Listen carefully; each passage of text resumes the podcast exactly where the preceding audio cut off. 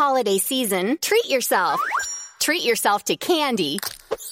Celebrate the holiday season with the Holiday Crush. They've sprinkled candy with a holiday theme and fun packed challenges every week for five whole weeks, finishing on January 4th. The more challenges you complete, the better your chances of unwrapping delicious rewards. So, are you ready to crush the holidays? Play the Holiday Crush now. Download it from the App Store, Google Play, or Windows Store for free. Terms and conditions apply. Hello there, welcome to a brand new Arseblog Arsecast right here on arseblog.com. Hope you're well. I really do. Honestly, I hope you're well because I'm not. I've had such a fucking pain in the whole of a day. I can't even begin to explain. The, the trials and tribulations of Arsenal pale into insignificance after the shit I put myself through uh, for no good reason other than I like shiny new things. And when Apple released a brand new operating system, an upgrade, free El Capitan, I'm like, yeah, I'll have some of that. Cleverly, cleverly, before I did it, I backed up. I copied everything over uh, to my hard disk, uh, my cloned hard drive. So if it all went wrong, I could I could reboot off that set the download going. These things usually take a while, so uh, I left it overnight. Came up the next morning, it's all done, it's completed. There's this kind of fancy new screen. I'll log in. And I was looking at it going, oh, this is taking a bit longer than it, than it probably should, but it's just installed a brand new system. It probably needs to, you know, update the Whatsit and twiddle the Zeeble and, and everything else that goes on with those kind of things. I thought, that's fine. I'll give it, I'll give it a moment or two moment or two. just a few minutes. Okay. Well, uh, you know what? I'll get my laptop and I'll just I'll just get a start on the blog using the laptop, and then eventually it logged in, and then I was going, but that's that doesn't look very good. None of that stuff is is right. And then essentially, essentially, the whole thing is bollocks, like absolutely fucked, completely and utterly fucked. And it turns out, thank you to Mark Blondal, Blondal I think Blondal is, is the right uh, pronunciation. Not that I'm up on my Scandinavian pronunciations whatsoever. Uh, but anyway, he, he's been helping me throughout the day. Uh, and uh, turns out that the program with, uh, with which I used to make the clone of the hard drive, my safety net, apparently that's not compatible with the new operating system. So when I tried to boot up off the clone to, to make everything better, it just went even more wrong. God. So everything is on there. So I'm in the process of still, it's now, what time is it? Seven o'clock in the evening. Seven o'clock. I've been at this, sitting at my desk this morning since half past six, looking at this computer that doesn't work anymore, which is a real pain. And this is a fairly hastily, unprofessional, thrown together Arsecast because everything, everything that I need for the Arsecast is on the other computer, not on my laptop. Uh, I had to do an interview earlier on. I couldn't figure out how to get my main audio, my main microphone hooked up to the laptop. I managed to do that now, as you can hear. But when you when you get the uh, the interview a bit later on, I'm using this kind of this kind of weird USB little small USB mic thing. So it sounds sounds kind of strange, like I'm talking out of a bucket and stuff like that. Uh, there's no music, as you'll have noticed. No music. Those of you who uh, enjoy the Arsecast theme tune, it's not there.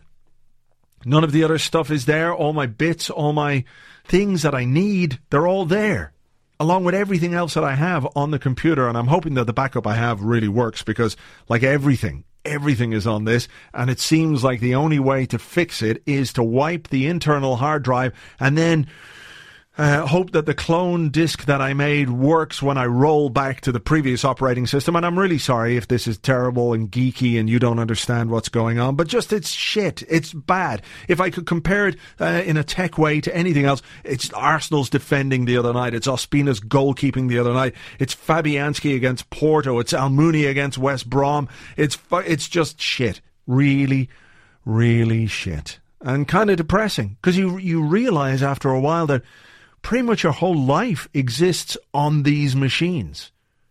This iMac in front of me here, everything I do and everything I need to do and everything I need to have, everything that I've written, all my sort of backup files, stuff that I haven't published, my great unfinished novel is on that machine. And if I don't have it, you know, I'm pretty, pretty fucked. And that's not really a healthy place to be, is it? So reliant on a machine, some some metal and wire and glass and bits of plastic and transistors and capacitors and all those kind of things. Chips, microchips. What's going on? Like everything that I need in my life, apart from, you know, the love of family and friends and strange ethereal concepts like that, everything is on this machine. And without the machine, it's like, what the fuck do I do? So you got to maybe reassess your life. There were points today, I have to say, where I considered destroying it, throwing it out a window, uh, kicking it. Those of you who remember uh, years ago a TV program called Why Don't You, which used to be on the BBC kids program, and they had this kind of cartoon intro, and there was this slacker kid sitting in front of the television, and uh, the end of the theme tune is him just like kicking his foot right through the television screen. I felt like doing that. Thought about setting it on fire. Thought about tying it to the back of the car like it was just married and driving off, punching it, headbutting it, pretty much everything. That's not healthy either, is it? You don't want to be that dependent on a machine. It's going to go live in a forest somewhere, just sort of in a hut. Sure, I might have to exist on squirrel meat and whatever. Well, you know, what's, what's the worst that can happen? Occasionally a tree might get hit by lightning, but it's not as if, you know, my, my bush is going to crash. you know, you're one with nature. You're not dependent on man or technology or any of that stuff. You have what you need, you forage for what you want. Life is simple. Okay, it's cold and wet, miserable, dirty. Your life expectancy would probably slump but you know, you wouldn't have to be worrying about machines and computers and all that kind of stuff. Or football. Fucking football. What the fuck was that the other night? Jesus Christ. Come on. How annoying are we? Just when you think we couldn't be any more annoying, we get more annoying. Just when you think there's no other way that we can make life difficult for ourselves or, or really annoying for the fans, we manage to find a way. It's almost like a fucking talent at this point. Arsenal should go on Britain's Got Talent. There'd be a guy there with his talking dog, and there'd be a, I don't know, some guy who, who can sing like an angel despite the fact that he is essentially a hunchback or something like that. You know the way they like those kind of stories. Look at this guy, he's a fucking freak, but he can sing, let's all clap. But he looks like a freak, let's not lose sight of that.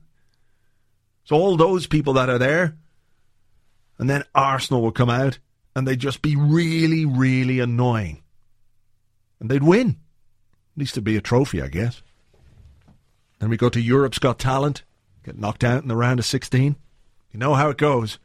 But it was uh, really, really quite frustrating to see us do that, particularly after we'd done so well against Leicester played well, four away games on the trot. You come home, it's your first home game uh, in a while. You want to put on a performance. You want to prepare yourself for Manchester United coming up this weekend. You want to you want to consolidate uh, and and try and build some momentum. And we just fucking oh, stupid goals, stupid goals to concede. Like we scored two pretty good goals. The first one, Walcott's was, you know, their keeper was a bit shit for that. In fairness, second goal, really good, lovely cross by Walcott, brilliant header by Alexis. He kind of loafed it into the net. There wasn't a header so much as a headbutt on the on the ball. And you're thinking two two. Here we go.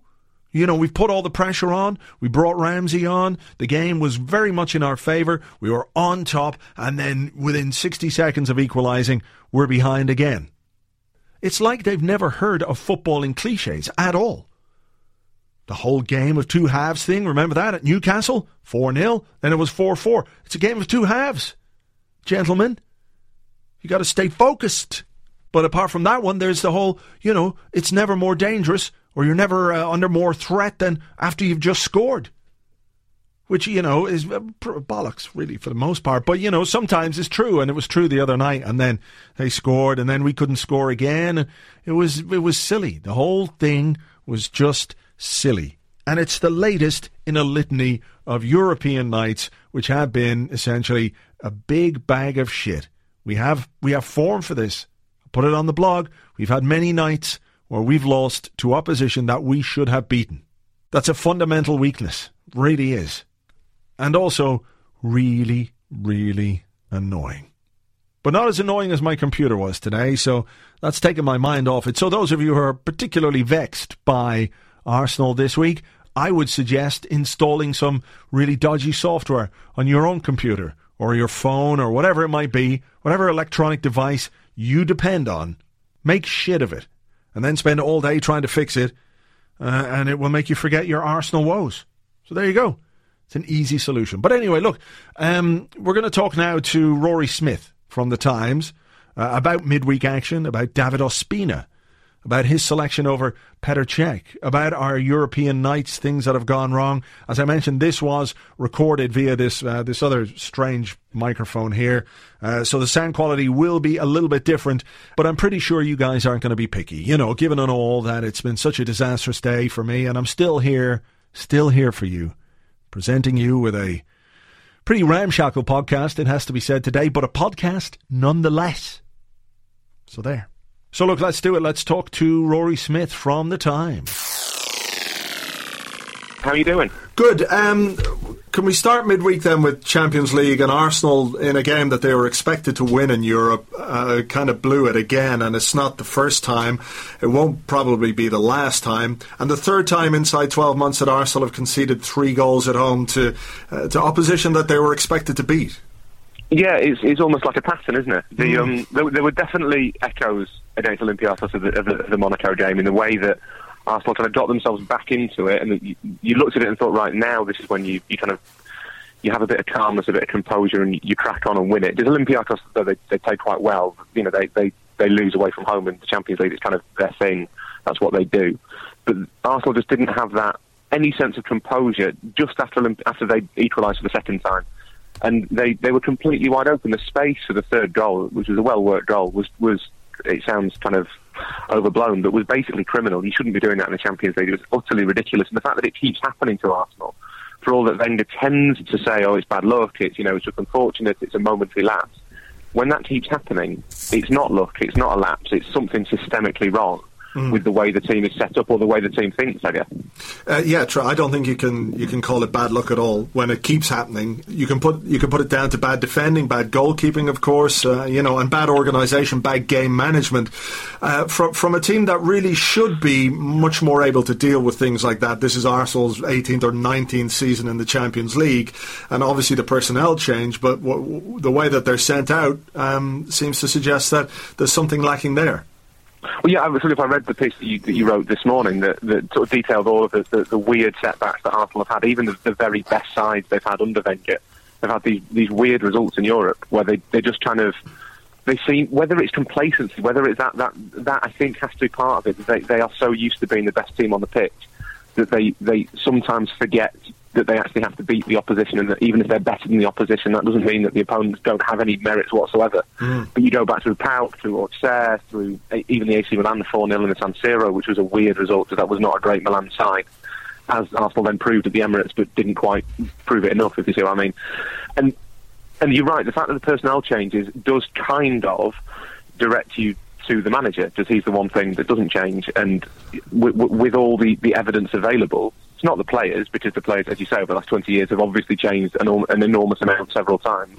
The fact that it keeps happening makes you think that the, the problem must kind of lie with, with the person who's putting those players together and it's it's becoming apparent, obviously, to, to other teams as well. And you reference it in a, in a piece that you wrote today about Arsene Wenger's approach in Europe and if it's flawed. And Cambiasso was talking about how they had to play, and Dinamo Zagreb, they, their their coach was saying, "Look, we've seen how teams set up against Arsenal and get success against Arsenal." And you know, you don't. I think people watching at home could say, "Well, if I had to put a team out to play Arsenal, this is how I'd do it." Yeah, you'd have a fair idea, wouldn't you, without yeah. question. I, I, I, thought what Mamic said after the Zagreb game, it kind of got lost because, well, because it was Zoran Mamic and no one's heard of him, so the newspapers tend not to report it. But what he said I thought was really interesting. You very rarely hear managers speak with that kind of honesty, that frankness, really, that where he just said, you know, we, we've seen how teams beat Arsenal and we, we know how to beat Arsenal. And not not every team in Europe has the players to do it. And obviously, if Arsenal play well, they have the, they have the capability to beat most sides. But if they don't, if they don't click, other teams know where their weaknesses lie. And I think that kind of the one thing about we talk, when we talk about like tactical managers and managers who change it, people like Mourinho and Benitez and people like that. None of them are perfect, obviously. They all have their flaws and they all get things wrong sometimes. But it, there must be an advantage when you're playing a team of knowing roughly what they're going to do. If you can't be certain, that has to put you at a disadvantage. If you if you can name your side and tell your side, we are pretty sure this is how they're going to play. This is pretty sure where their weaknesses are. We are pretty sure this is how we might be able to beat them. That gives you a huge advantage. And although Wenger started showing a little bit more flexibility in the league, as we saw uh, the Etihad last season, which was a very un-Arsenal performance and a very un-Arsenal win.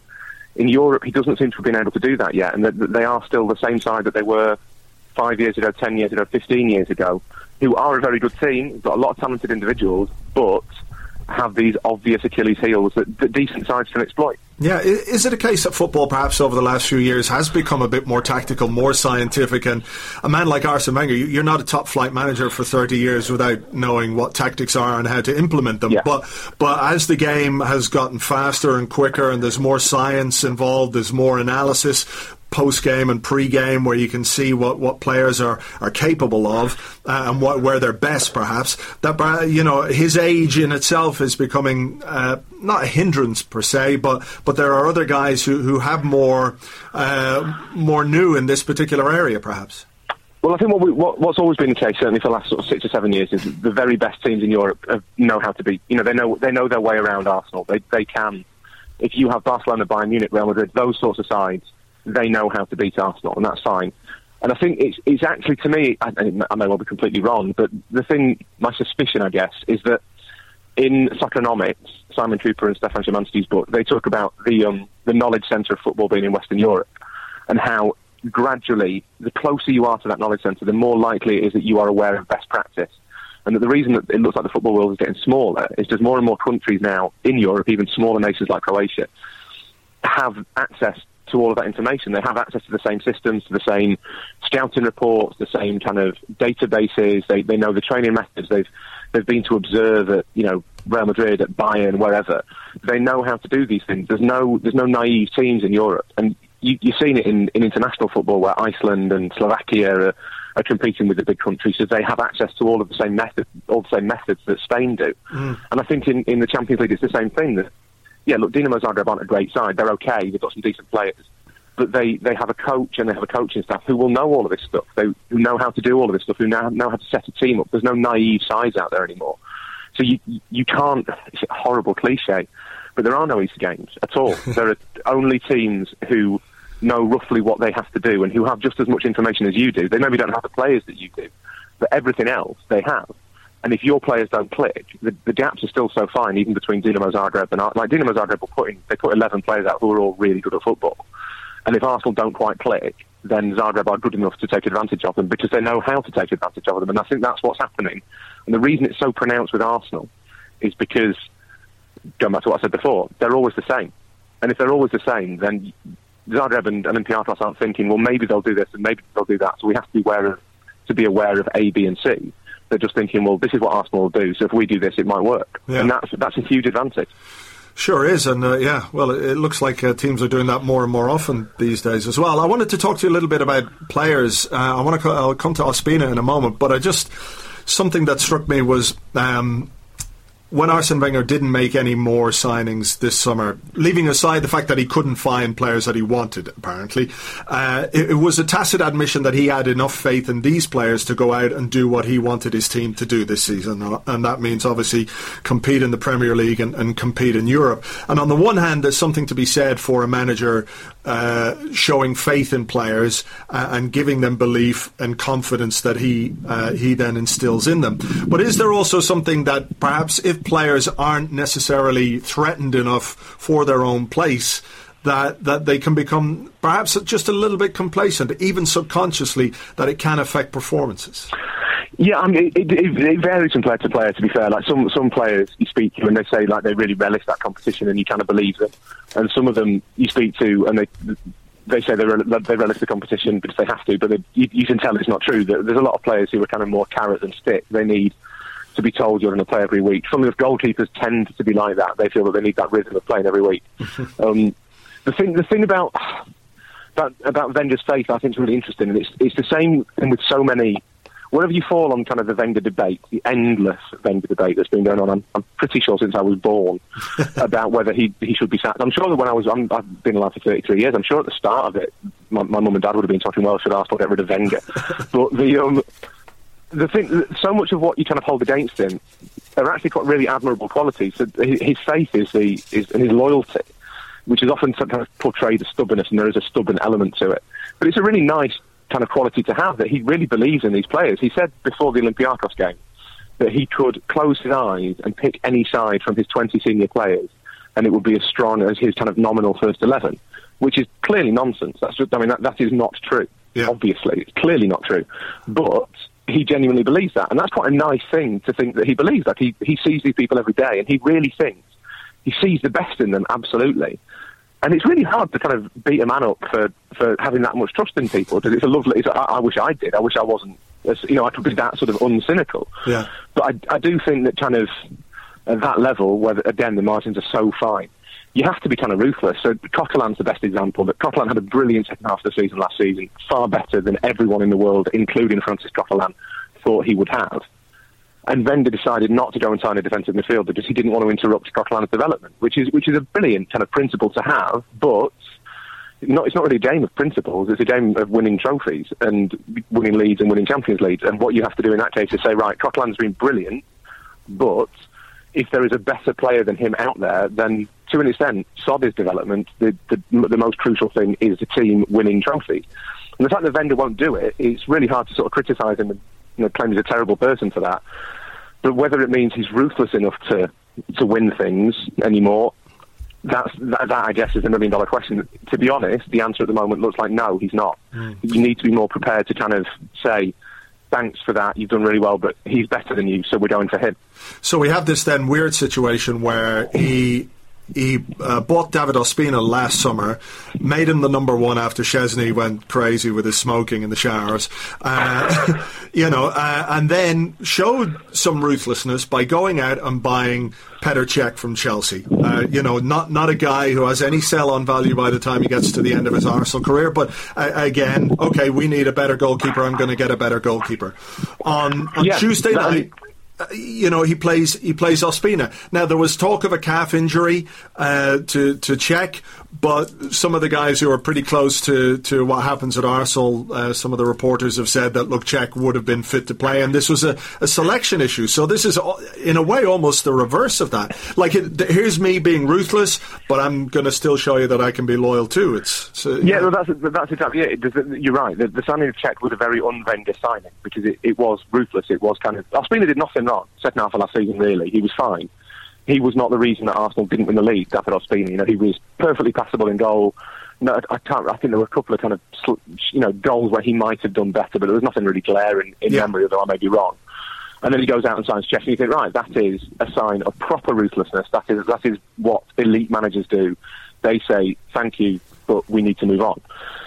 But then Wenger's kind of, I don't know, it's almost like he kind of lost his nerve there a little bit and thought, right, well, I'll keep him and I'll still play him and because I want to show him that he's still really important to me, I'll play him in really important games. So yeah, Cech is not injured. He had a slight calf injury in the warm-up against Leicester, uh, which didn't keep him out of the Leicester game, uh, and therefore obviously would not have kept him out of the, Olymp- uh, out of the Olympiacos game. Cech signed knowing that Ospina would play in certain games, and he is completely fine with that. There's no, there's no problem at all. He understands he's going to be rotated. He understands that Ospina is a Colombian international who has to play. I think what probably everybody at Arsenal, including Cech and possibly even Ospina, finds slightly strange is the timing of that decision. That Wenger had said it was a must-win game. He knew that if they lost it, they, they're going to have a real problem qualifying. It's not impossible, but it's, it's fairly unlikely. And yet he did it anyway. And it's it's not that Ospina is a terrible goalkeeper because he isn't. He's a perfectly good number two goalkeeper, no problem at all. It, you know, David Ospina again is not like the weak link in Arsenal squad.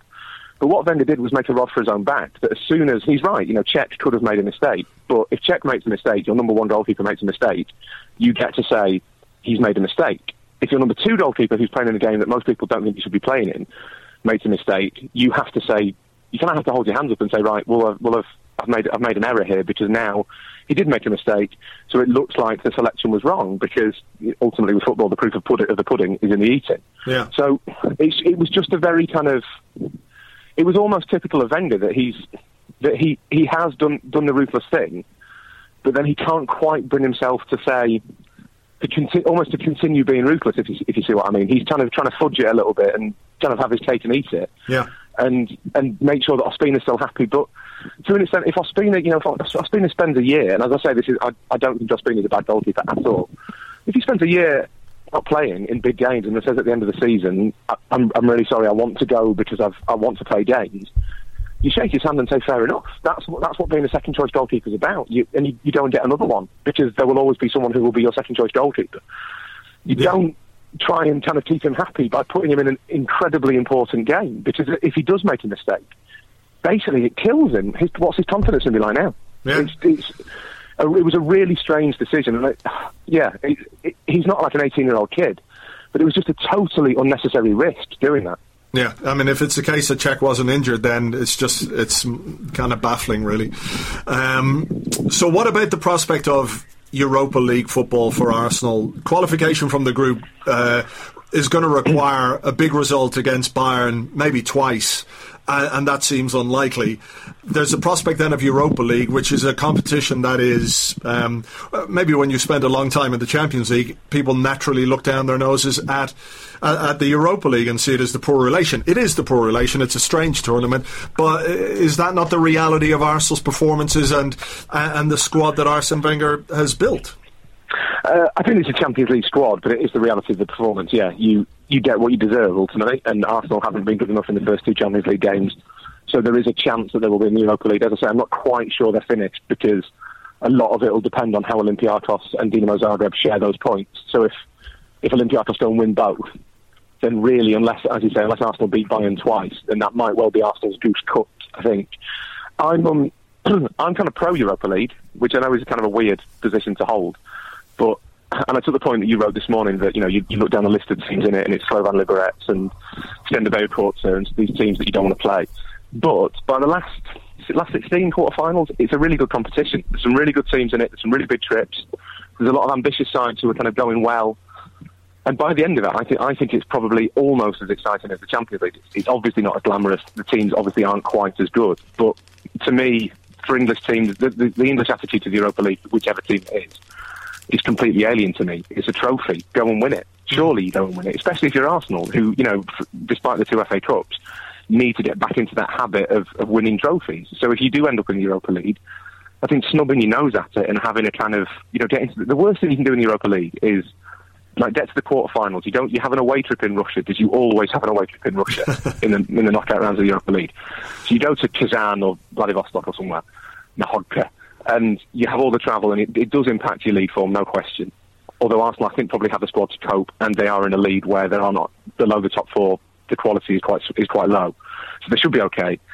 The worst thing you can do is is get knocked out in the quarterfinals because then you get all of the disadvantages without any of the glory or any of the kind of hope or the optimism. I think if, if Arsenal do end up in the Europa League, go and try and win it. Go and see if you can get another trophy because that then, well, leaving that aside, they are they're more than equipped to win it, and if if they do win it, they get a place in the Champions League. So yeah, it's kind of a win-win to an extent. Yeah, sure, and you know it's something that has been a, a feature of Arsene Wenger's uh, career, not just at Arsenal, but European football and European trophies have, have eluded him for the most part. Um, you know, you go back to when Arsenal lost the UEFA.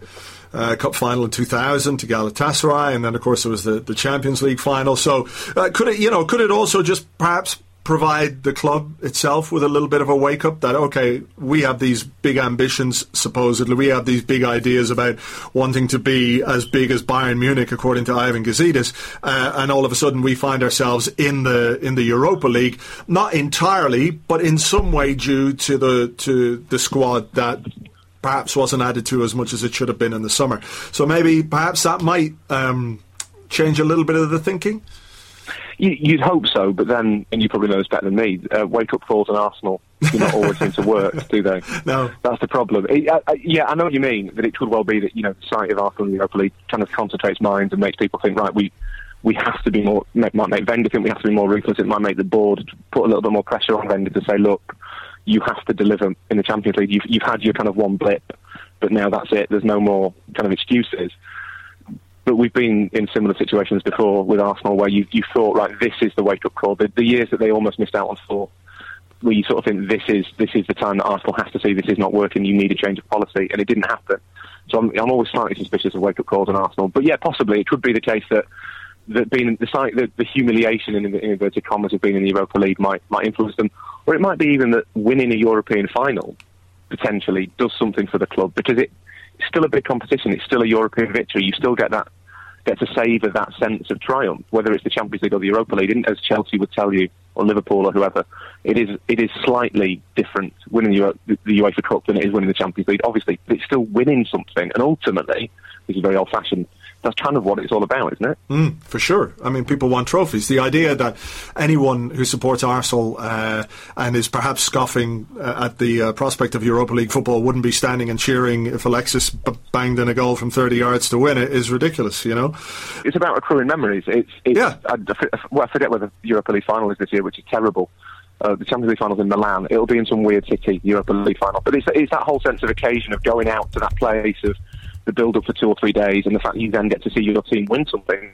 Well, there are, I mean, I realise that it's, it, it's slightly anachronistic to think like that, but to me, and I suspect to most fans, certainly of my age and your age and mm. older than us, I would I would guess that the whole kind of just jack it in, don't care, don't care about it, get out as soon as possible is completely alien to them. I don't understand it. I hmm. find it baffling when Spurs do it. I find it baffling when Liverpool do it, when City or Everton do it. So if Arsenal end up in the Europa League, it's a shame because they, they have a squad that belongs in the Champions League. But if they end up in the Europa League, then then go and win it because that's that's kind of the point. Uh, it's in Basel, by the way, in Switzerland. So there you go. nice neutral venue. Not, well, well, it's not a great it's not a great away trip. Basel, is it? It's a bit. You'd be better if it was in like Tbilisi or somewhere somewhere exotic. A um, couple of quick things before we before we wrap it up. Theo Walcott, a goal and an assist against Olympiacos. Um, is he starting to convince as a centre forward? Yeah, but only against specific opposition. I still don't think he's that great at home. The way the team sit deep against Arsenal, for all his many uh, many and varied flaws, I think Giroud actually is a more a more effective weapon. Does he hold the ball up better? He he forces that the opposition. He functions better when there's no space.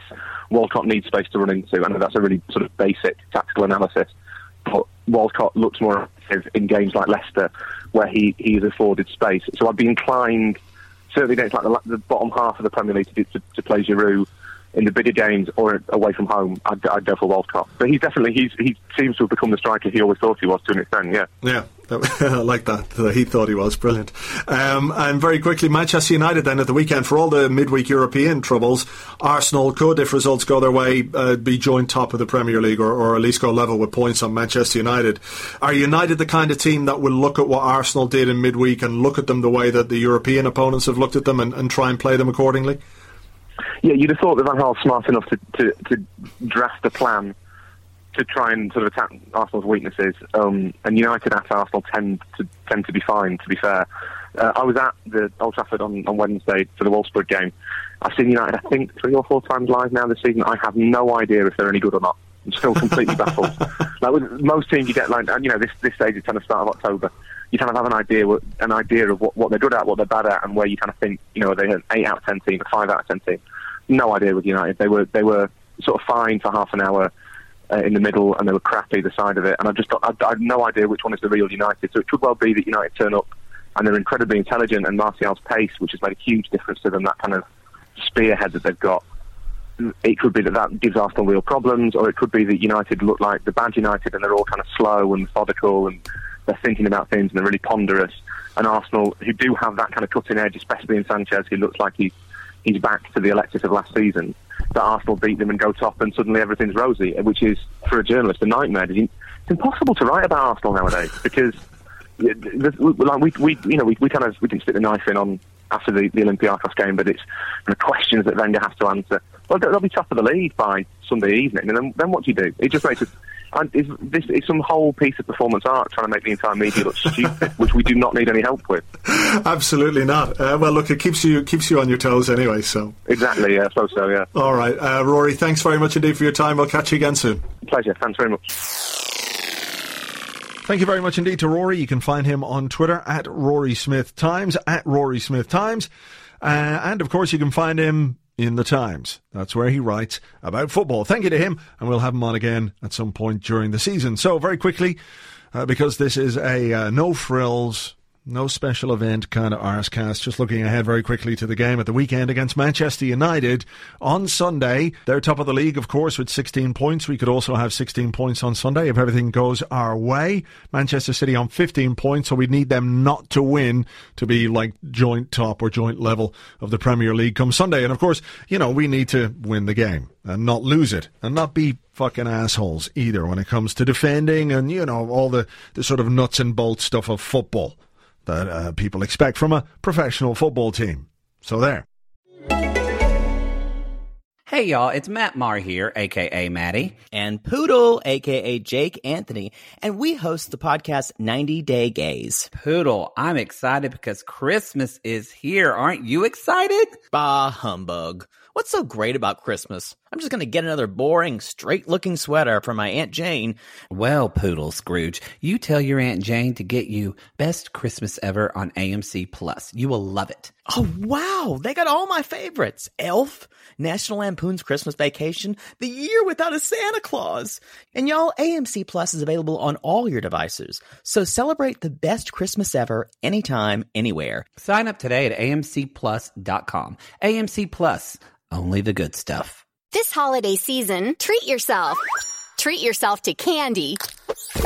Celebrate the holiday season with the Holiday Crush. They've sprinkled candy with a holiday theme and fun packed challenges every week for five whole weeks, finishing on January 4th. The more challenges you complete, the better your chances of unwrapping delicious rewards. So, are you ready to crush the holidays? Play the Holiday Crush now. Download it from the App Store, Google Play, or Windows Store for free. Terms and conditions apply. The injury news, I guess, is that uh, Laurent Koscielny is going to miss it because he has a, a dodgy hamstring. We don't have any official team news yet, but I'm assuming this after what happened on uh, Tuesday night when he limped off uh, on about an hour. Uh, replaced by Mertesacker. Um, so his hamstring is uh, unlikely to make the grade, so he's going to be out of action. Other than that, we wait for news of uh, Mathieu Flamini, and well, I guess he's out as well because he also did a hamstring. Mikel Arteta, I'm not sure. Uh, a thigh injury is what I heard about him. How long it might keep him out, I don't know, but uh, I don't suppose he would have started this particular game anyway, although uh, Coquelin did look a little bit, you know, not 100% fit, didn't he, the other night? As if his knee was giving him some jip. Uh, Olivier Giroud is back from suspension, but apart from that, nobody else really there. So we're kind of missing those guys, aren't we? We're missing Wilshere, we're missing Welbeck, uh, we're missing the options that they give us. Thomas Rosicky, of course. Thomas Rosicky, I'd forgotten all about Thomas Rosicky. I apologise, Thomas, if you're listening, which you're not. But yeah, you know, you just you kind of forget, and you, you look at you look at the bench the other night, and we needed a goal, and uh, we had Joel Campbell on. And with no disrespect whatsoever meant to Joel Campbell, I think when you're uh, in a situation, in a game, at home, when you need a goal, you desperately need a goal. From what, 68 minutes was when they scored, so you have 22 minutes plus injury time to go. I think when the manager puts you on in the 85th minute, I think that says pretty much everything you need to know about what he thinks about Joel Campbell and his ability to get something out of a game for us. So it's kind of um yeah. It leaves us a bit short, doesn't it, in terms of the bench? Like if we're going into United, we have Wilshere on the bench, we have Rosicky on the bench, we have Welbeck on the bench. You know, at least there's guys there that can come off and do something. As it is, I guess Theo Walcott's going to start up front, and um, United will wait and see how they play. They'll probably do it a bit like uh, all the teams that come to us, sit back, make life difficult for us, and uh, try and hit us on the break, and, and hope that we, you know, shoot ourselves in the foot with a fucking gigantic laser cannon, which we're capable of doing at any moment. So let's hope, you know, at least what happened in, in midweek might just redouble their defensive efforts. This is a game maybe that we don't have to win, but we certainly can't lose because the mood is tetchy enough as it is already, and uh, yeah, it's it'll get a lot worse if we lose to Manchester United on Sunday. I don't feel especially confident, I have to say, but hey, who knows? I'll be there. Cheering on the boys, so see some of you in the usual place for a beer before the game and after the game for celebrations or commiserations or whatever it might be.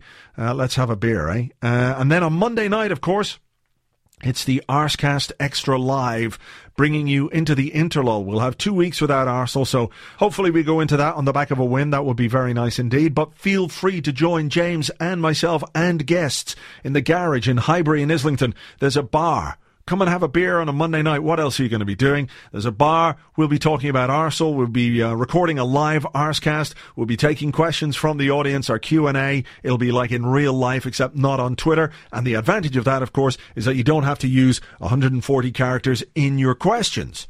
So uh, feel free to come along. There are tickets from myticket.co.uk and seetickets.com. Just search for Arsecast. That's myticket.co.uk or seetickets.com. Uh, they're £10 and I think there's £1 or something that somebody else takes and it's got nothing to do with us. So £11. Uh, Monday evening, 6.30, doors open, the garage, Highbury in Islington. Arsecast Extra live please feel free to come along. Uh, it'd be great to see you there, uh, and your support will be uh, greatly appreciated by James and myself. So that's about it then for this week's Arsecast.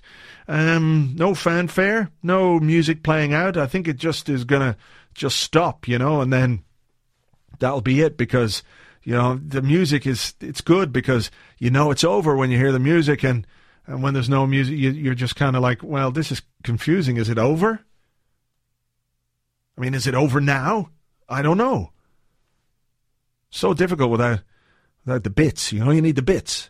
And then the podcast is over and you know it's over. It gives closure. So maybe you just have to say goodbye.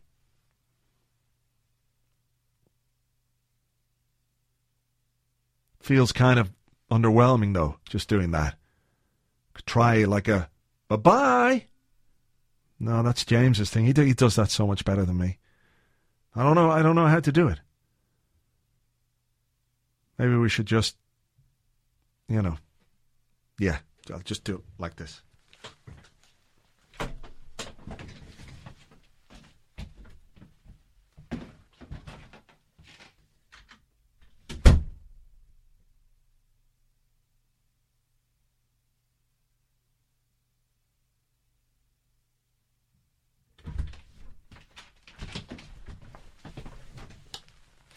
Fuck it. See you on Sunday. Come on, you Reds. Beat those cunts. And see some of you on Monday as well for the Arsecast Extra live. That's it. G- definitely gone now. Gone. Finished. It's over. Go home. Stop listening. Seriously, stop. This holiday season, treat yourself. Treat yourself to candy Celebrate the holiday season with the Holiday Crush. They've sprinkled candy with a holiday theme and fun packed challenges every week for five whole weeks, finishing on January 4th. The more challenges you complete, the better your chances of unwrapping delicious rewards. So, are you ready to crush the holidays? Play the Holiday Crush now. Download it from the App Store, Google Play, or Windows Store for free. Terms and conditions apply.